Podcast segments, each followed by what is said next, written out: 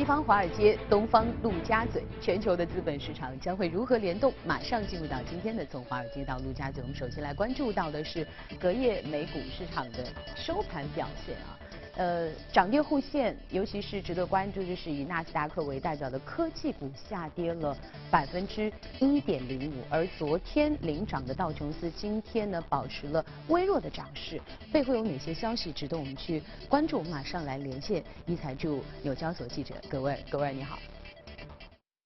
早上，主持人，上周末参议院共和党以微弱优势通过参院版本的税改，令到美股在周一开盘的时候一派欢欣鼓舞的气氛，道指和标普百指数也是双双再创历史新高。当然呢。共和党还需要通过组建一个特别委员会来协商出一个国会两院统一的妥协的版本，方能提交总统签字全文。共和党希望能够在圣诞节前完成这一法案。如果这个目标真的能够达成的话，那么从税改提案的公布一直到立法完成，总共耗时将会不超过八个礼拜，可谓神速。而在此之前呢，一九八五年里根总统时代所推出的大幅税改和减税，耗时超过一年的时间。《华尔街日报》的一篇文章就认为说，时间就是一把双刃剑。一方面呢，这令到民主党没有反击的时间和余地；另一方面呢，近四百八十页的税改提案，又有几位议员是真真正正的从头看到尾的呢？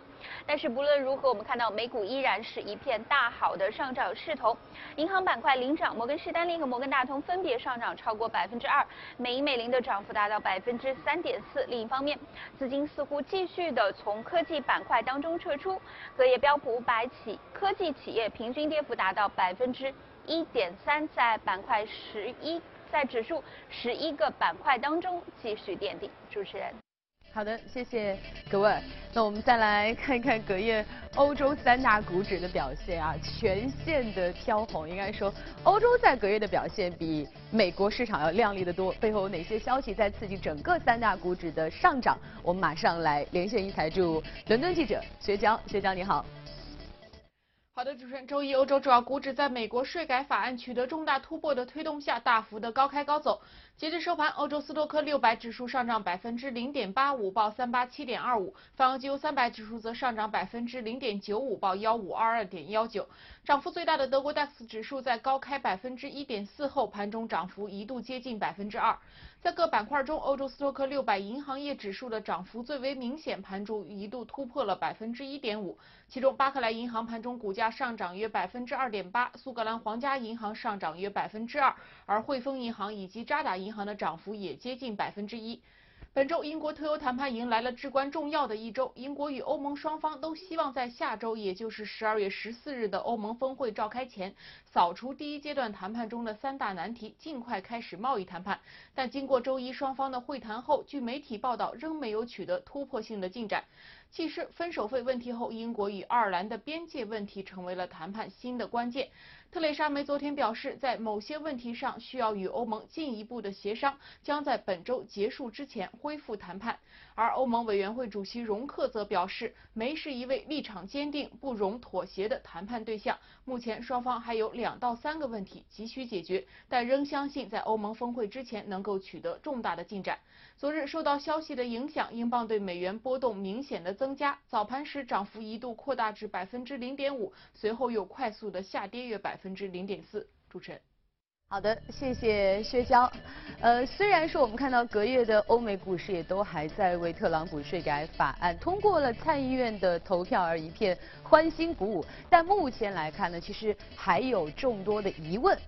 首先，呃，虽然说参议院也通过了，众议院也通过了，但是参众两院的版本是不一样的。那最终落地的会更偏向参议院，还是更偏向众议院？到底以哪个版本为准呢？这是第一个疑问，第二个疑问，哪怕最终这个税改法案落地了，是否会存在形式大于内容？马上进入到我们今天的全球关注。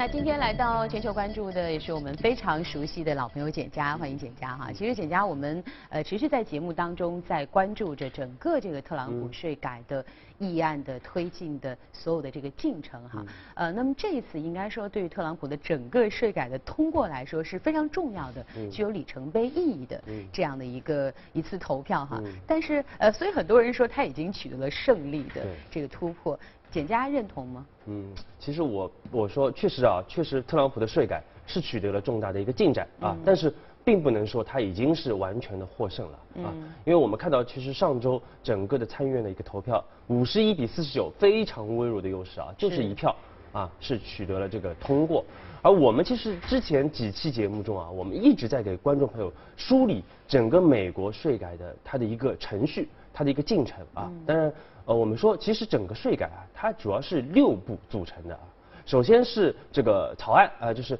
两就是参议院和众议院都有他自己的一个草案。那么众议院先通过他自己的草案啊，那么然后参议院再通过他的草案，然后呢再把两个不同的版本啊来进行这个协调，来调和出一个统一的版本，然后再回到参众两院重新来进行投票。那么如果都通过了啊，那么最终就可以交由特朗普来签字。也就是说，这是六步的步骤，而目前我们看到只进行了前三步。也就是说，他上周的这个十二月二号这个参议院的通过，其实只完成了一半的这样的一个进程啊。而且我们说这个，刚才主持人也说了，其实双方的就是两院的它整个版本啊。差异还是非常的大的啊，包括对于个税的一个调整啊，包括企业税的整个的一个税制啊啊，就包括执行的时间点啊，包括是否要取消这个遗产税啊啊，包括是否要这个取消奥巴马的这个这个医改啊，其实这些里边其实都是有非常大的一个分歧的啊，所以说未来一段时间啊，包括我们看到这个未来几周，有可能就是国会啊，它要。进行这样的一个整个的一个内部的调和啊，嗯，看看怎么去形成这样的一个统一的版本啊，所以说这个还是有不确定性的啊。我们预计呢，大概率应该是在明年的一季度啊，它的整个的最终有可能会。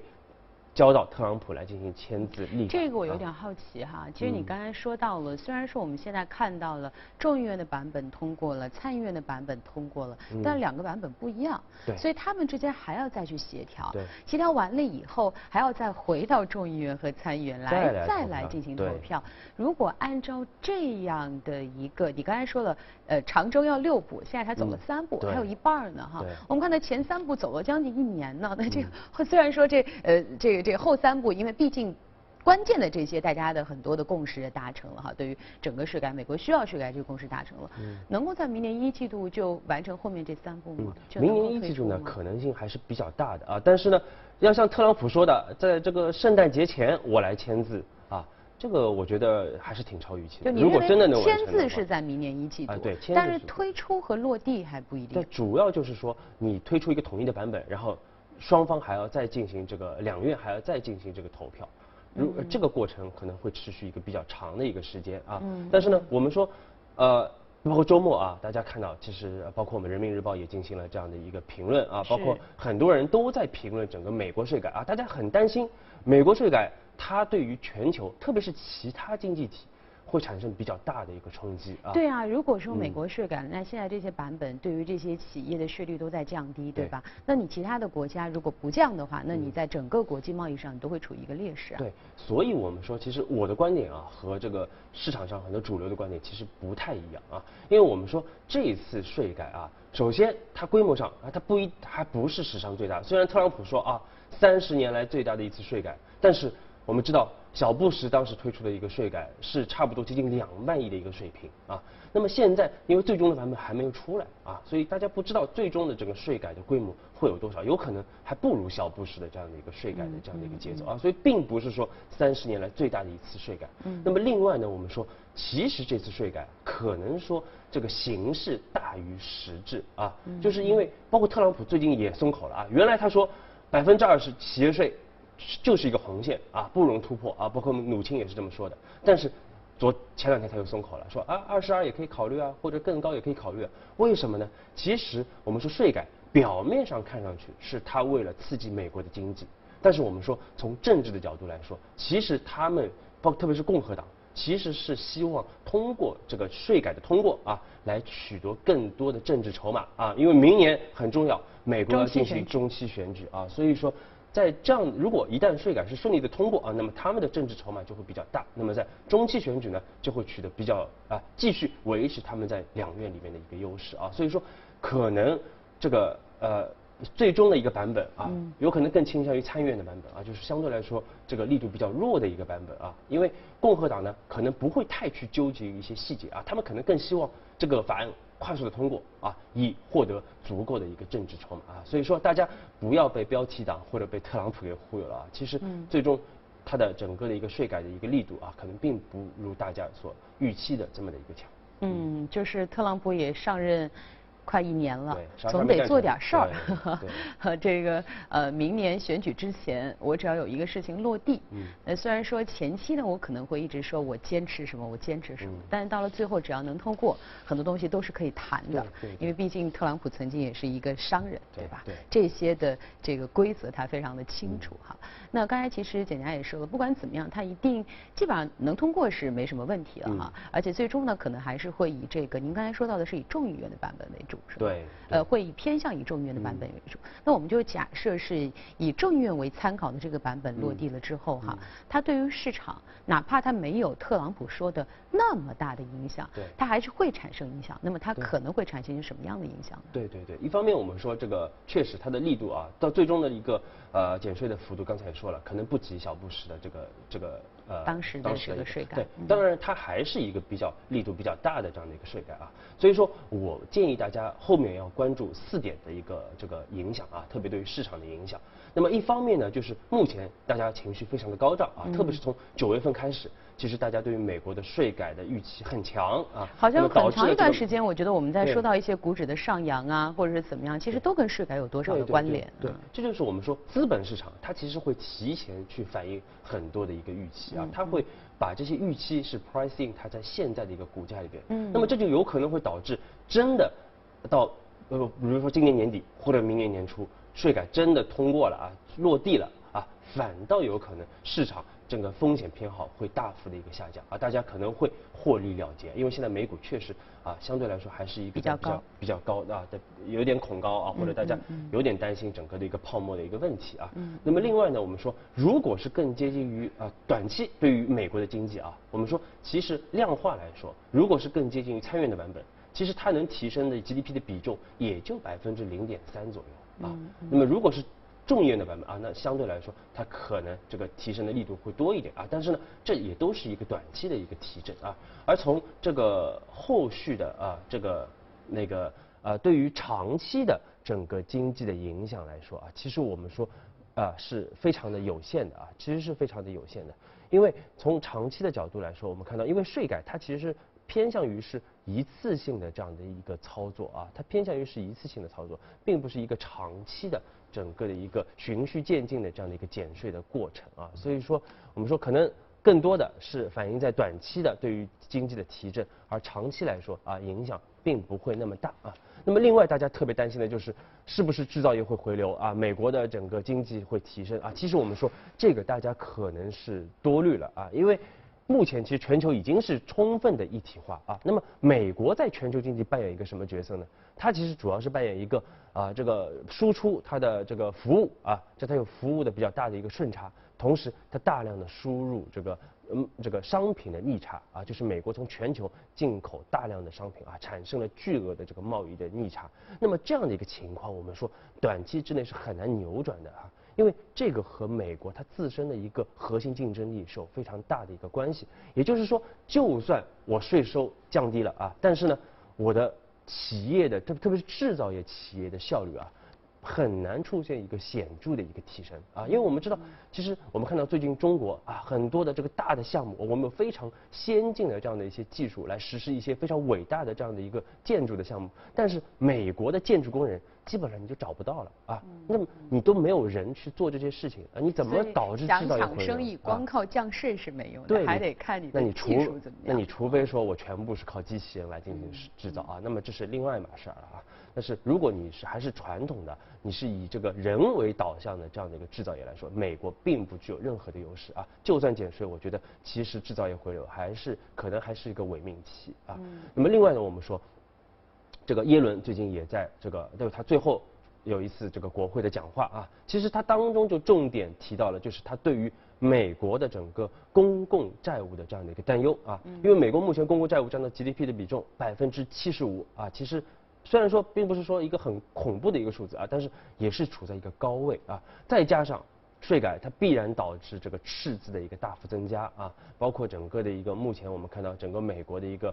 呃这个债务上限的问题。那我其实最近听到了一些这个声音哈，当然这是大家可能对于这样的一个事情都会有不同的这个评判。有些人在呃会开玩笑的说，你说这个特朗普推了这么久的这个税改哈，其实回过头来看，对于特朗普家族的收益是非常大的。你说他自己就是做生意的，那哪怕今天你说你做了几任的总统，如果有一天你你你离开了这个。这这个位置以后，那你一定还会，你整个家族的生意还在。那对于你的收益，包括遗产税的问题哈。但是你反过来，你真的说，你想过了怎么省？呃，你怎么想过了怎么这个叫什么节税哈？但是你有没有想过怎么去增流呢？对吧？增增收呢？那你现在你这个债务的上限不断的这个上涨，而且其实昨天我们在节目当中也谈到，就是说，哪怕你说从这个对于经济的影响来说，如果你整个经济的这个我们说的这个开源节流嘛，你这个开源没有做好的话，你光靠这个节税，其实短期内可能会产生一定的刺激，但是从长期来看，对于经济不一定是一个好事。对，而且我们说啊，往年的减税，包括小布什时代的减税，它其实是在经济比较疲弱，甚至出现危机。的时候，它来进行减税的啊，那么这个对经济是有提振的。而目前我们知道，美国啊，它现在处于一个明显的经济的一个复苏阶段，嗯，所以你这个时候你再去推减税。是有可能会导致经济出现过热的一个风险啊，所以说这个大家也要去关注，并不是说减税就是一个一劳永逸的啊一个非常好的这样的一个制度啊，而且往往美国是在经济好的时候，它反而会增税啊，所以说你你有可能过过几年啊，大家又开始讨论这个加税的这样的一个问题啊，因为它对于美国来说，税收它其实是一个对经济的一个调节器啊，所以说这个我我觉得其实影响可能没有大家想的。啊，这么的一个直接。嗯，同样，其实马上在这几周还有关于这个呃美国的这个债务上限的问题哈，我们也要看看这个美国政府是否在这件事情上也能如同税改一样的达成相对的一致哈。但除此之外呢，其实刚才我们在这个连线我们美国记者的时候，我们也看到了，其实隔夜呢虽然说这个道指是继续创了新高，但是科技股是走低，而且拖累了整个的这个纳指跌幅超过百分之一。虽然说今年以来我们看到整个科技板块是。涨幅惊人，一骑绝尘，但是是否能够延续到明年呢？我们来听听看华尔街交易员他们的看法。It has been uh, holding a party for almost one year uh, with the anticipation of pro-growth economic policy since the election last year. So how much you think we've priced in and how long the sentiment will be able to sustain? Well, it's it's interesting because we also saw we were going to have uh, a new health care, and we thought we were going to have infrastructure spending, we didn't get that, and the market still rallied. So if those things come online after the tax reform, the market can have several legs higher. Um, but right now, let's take uh, the tax reform and say, you know what, this is a win uh, for the country, hopefully if that's the way it's voted. Uh, hopefully, uh, corporations and the individual both benefit from this. And then this market can receive some of that um, individuals buying the market, um, corporations putting money back to work in the market, uh, and the market can then really start to see a party. Right now, the Congress still uh, hoping that we can get uh, the tax reform done by the end of the year before Christmas. So how do you think the markets will go depending on when or if we can get this done by the end of 2017? Well, I think most of the things that they're proposing will be retroactive to 2017 if they don't get it done. Um, you know, Congress has um, historically taken up until the last minute to get things done. We saw that on the spending bill. Um, you know, they pushed that out until almost the end of the year. Instead of getting something formative done, they pushed it out for a two-week period. So Um, are we hopeful that they get it done by Christmas? Absolutely. Uh, it's a big time uh, or short time horizon to get a big bill passed. Uh, but the market has indicated or dictated all along what they're expecting and what they uh, what they think will happen if they do what they're told to do. Um, and that's why we see these huge rallies. Um, the question becomes, is, will you see a sell-off when the bill gets passed? And that's certainly the case. There's going to be enough people that have made a lot of money on this market. You know, when you see 20% growth in a year, um, those are enormous rallies, and it might be time to take money off the table when you finally get a tax reform bill that puts into place what you have to pay on your taxes. Actually, the money is pulling out of the, the fan stocks, the tax stocks. So what are the, the sectors that will be most benefit from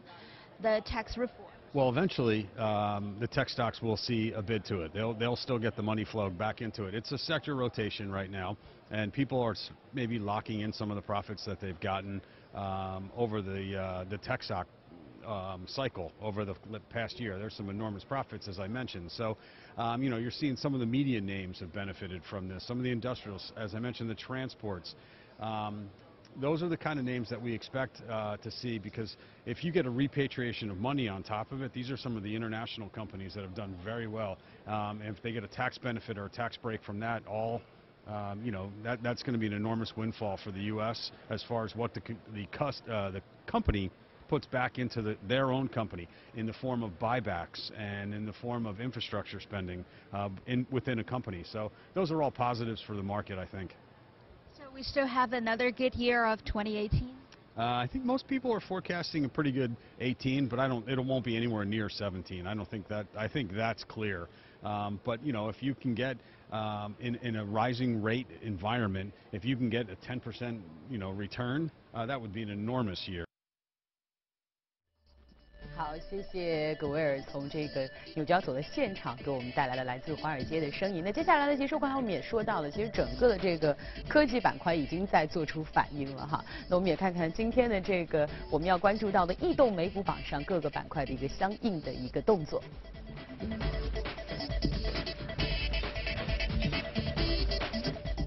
那我们看到这个在涨幅居前的板块当中，其实我们今天没有看到跟科技有关的身影啊，服务啊、金融啊、消费、工业和基础材料。那我们再看看个股方面。也是啊，我们也没有看到跟这个科技有关的啊，呃，工业设备涨幅比较靠前的，医疗设备的个股，生物科技的，地区银行的，工业金属的个股涨幅比较靠前。而今天我们所要关注到的这个个股，同样是来自于工业领域，股价并不是很高，二十九点七五，但是涨幅惊人，三十六点四七。这个涨幅来自于哪里？嗯，对，确实刚才说啊，其实整个税改啊，它对于可能传统的制造业来说相对有利，而对于科技股来说反倒是不利的啊。这个就是为什么我们看到金融市场也有相应的一个表现啊。那么我们说回到这个今天这个通用电缆公司啊，一九九二年成立的，总部位于这个美国的肯塔基州。其实它做的东西非常传统啊，就是给工业企业啊，包括通信企业做这个。电缆啊，包括这个呃这个光缆啊，这样的一些很传统的这个工业的这个设备的一个业务啊，但是它的业务范围非常广啊，在全球各地都有它的整个的一个销售的分支啊。那么昨天涨了那么多，百分之三十几啊，我们说，呃，就是主要还是因为它收到了这个意大利的一家公司啊，这个呃 p r i s m a n 的它的整个的一个要约收购啊，差不多三十亿美元的整个的一个估值啊。那么这如果这个交易达成，那么每个现有的股东可以分到三十美元每股啊，这就是我们看到它昨天的股价已经非常接近了二十九块多啊，基本上就是接近了这样的一个收购价啊。所以说为什么 Prisma 要去收购它？对，主要可能还是因为看中它的整个全球的网络和它的一些技术啊，包括它的客户啊。但是我们说这是个很传统的公司啊，更多是为了提升它在全球的整个的一个集中度和行业的一个竞争力。那么我们说这个当然如果。真的达成的话，那么对于现有股东来说，还是一个不错的这样的一个价格，因为我们看到确实目前的股价也是在一个历史偏高的这样的一个位置，而且这个价格也不错啊，溢价了百分之三十多啊，所以说这个现有股东可以拿到一笔不错的这样的一个啊这个收购的一个价格啊。但是呢，我们看到昨天也有一些这个法律机构啊出来这个说我们有可能在调查啊，目前这个通用电缆公司它。的集团的啊，特别是它的管理层的这样的一个这个信托的一个问题，包括其他的一些违法的问题啊。那么这个也使得未来这样的一个收购案啊，能否最终达成，还是埋上了一定的阴影。嗯，那除了这个所谓的我们刚才看到的这样的一笔收购之外，从它的业务层面来说，就是它的这种股价后续的这个业绩的表现和涨幅有持续性吗？嗯，其实我们觉得这个基本上如果收购成功，那基本上它后续啊，它就会维持目前一个股价，直到它退市啊。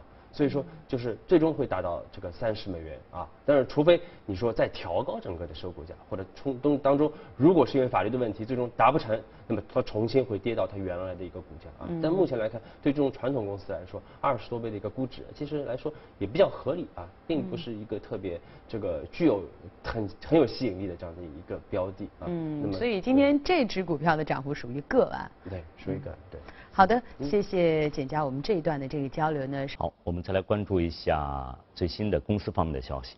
PayPal 发布声明称呢，发现有证据显示该公司七月收购的支付处理公司 TIO 数据被盗，黑客可能盗取了大约一百六十万顾客的个人身份信息，包括 TIO 的顾客以及 TIO 客户的顾客。PayPal 称呢，公司平台没有受到影响，因为 TIO 的系统是单独运行的。PayPal 用户的数据仍是安全的。PayPal 于十一月十号暂停了 TIO 的运行，正在调查数据被盗事件。公司表示呢，已经开始与客户公司合作，通知可能受到影响的顾客，并指导他们如何登记获得信用监测服务。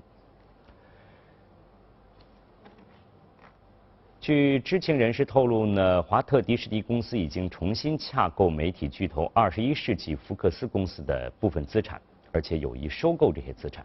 双方洽购的资产主要是二十世纪福克斯影片公司电影和电视工作室、二十一世纪福克斯所持英国卫星电视服务提供商 Sky plc 百分之三十九的股份，以及印度 Star TV 等国际资产，还有部分美国有线电视网络。博通公司周一宣布，已经通知高通公司，博通将提名十一位董事候选人，旨在取代高通董事会的所有成员。至此呢，博通迈出敌意收购高通第一步。高通股东将有权在明年三月六号股东大会上对提名股东进行表决。爱尔兰财政部长多诺霍周一称，预计苹果公司将于明年第一季度开始支付需要补缴的一百三十亿欧元的税款。欧盟委员会在去年八月裁定，苹果在爱尔兰非法逃税一百五十三亿美元，苹果需将这部分税金返还给爱尔兰政府。按照计划，苹果应该在今年一月向爱尔兰政府补缴这笔税款，但由于苹果和爱尔兰政府均对欧盟的裁决提起了上诉，再加上爱尔兰没有托管这笔特殊税款的账户，此事被拖延至今。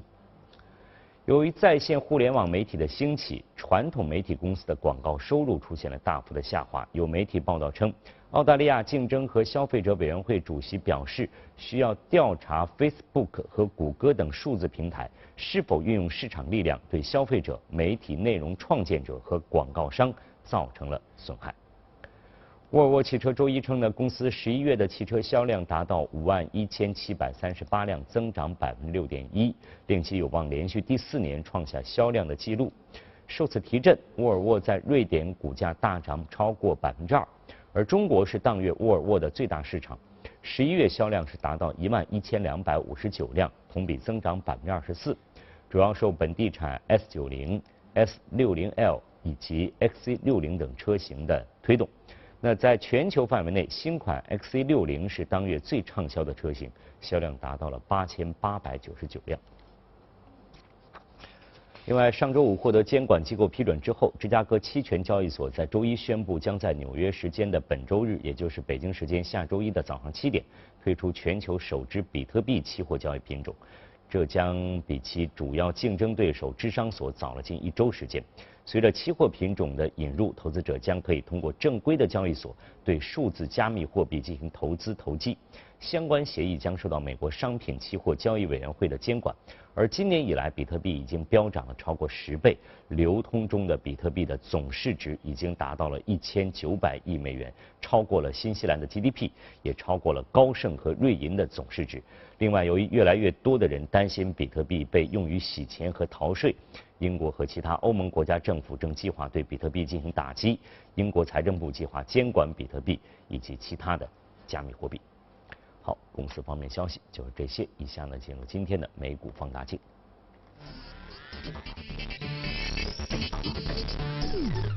好，接着我们进入到今天的美股放大镜。我们看今天我们所关注到的这只个股，其实也是和食品饮料相关的啊，叫星座品牌。那股价很高哎，两百一十六点三三，但下跌了百分之一点零四。这是一家什么样的公司？这个我们食品饮料对节目中经常提到啊，因为星座是我们一直非常喜欢的一家公司啊。从去年年初我们做节目好像是第一次呃，对对，去年年初我们其实推食品饮料的时候啊，我们当时就讲这个星座公司啊，因为它是一个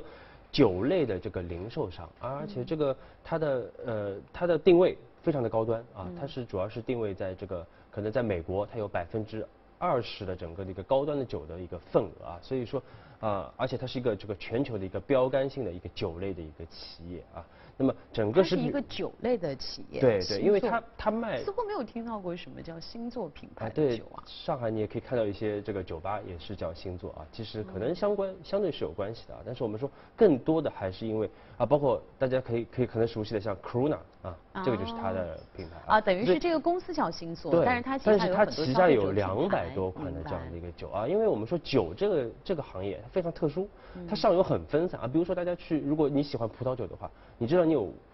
这个这个基本上无限的选择啊，但是对他来说，他最强大的是他的这个渠道能力啊，所以说你再多的品牌放在它上面，它都能以非常高效的一个方式，非常廉价的一个成本卖掉来卖掉，对，而且获得很高的一个收益率啊，所以我们看到它的股价为什么一直是一个长期的一个大牛市的一个状态，很厉害，两百多块啊，对，而且这个过去几年涨了十倍啊，所以这个还是因为我们说，我们看到它整个的一个啊，一方面因为它的产品结构就是。美国消费者啊，其实他也非常喜欢这些高，越来越倾向于去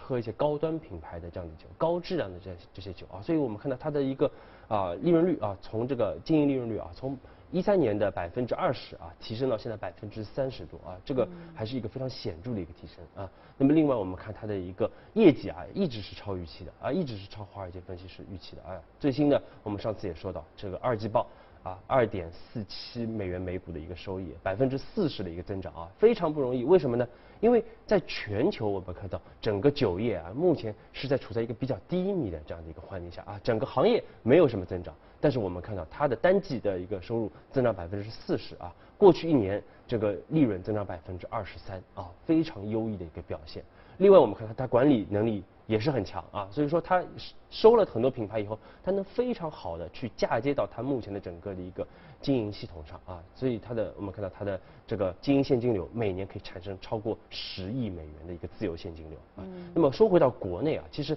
我们食品饮料我们经常推，而且我们一直是说逢低就要买入啊，一旦出现回调就要买入啊。这个其实现在目前的整个状态啊，国内我们说状态。非常像这个我们七月份当时重新来推荐食品饮料的这个状态啊，当时我们看到也是出现了一波回调，大家也是有各种各样的担忧，但是我们看到随后，特别是在九月份、十月份，整个食品饮料板块以茅台为首啊，以伊利为首，出现了一波超大呃大涨的一个行情。那么到了这个阶段呢，其实大家又有点恐高了啊，所以说一系列的这个。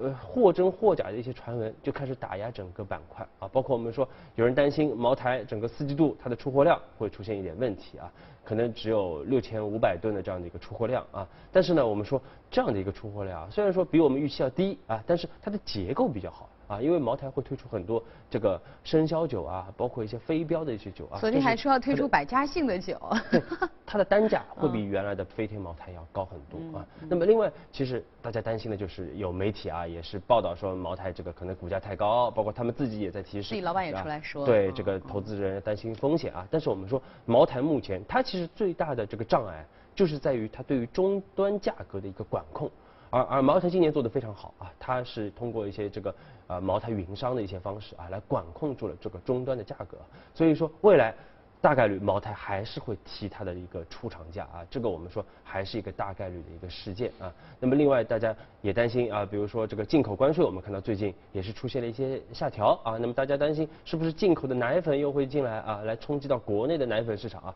特别对于伊利这样的一些公司来说会有冲击。但我们说它的这个调降啊，只是一些特殊的一些奶粉，啊，一些专用的奶粉，其实这个量非常的小啊。那么对于我们说国内的这样的一些主流品牌来说啊，特别是渠道非常强、品牌力非常强的一些主流公司来说，其实影响是很有限的。对，我觉得其实今今天简家再次把我们的这个视线放到了消费呃这个食品饮料这个板块当中哈。其实你刚才提到了很重要的几点，就是一方面是如果这家公司它的渠道足够强，对；另一方面，其实现在所有的对于食品饮料的消费者来说，也是一个消费升级。所以如果你的产品在保证质量的情况之下，还能够跟随着消费者的口味和需求有所提升的话，品质好、渠道好、品牌强，对，那这样的公司其实是非常的值得去持续的跟进和买入的。对，好，那再次感谢简佳今天来到我们的节目当中。以上就是我们今天的从华尔街到陆家嘴。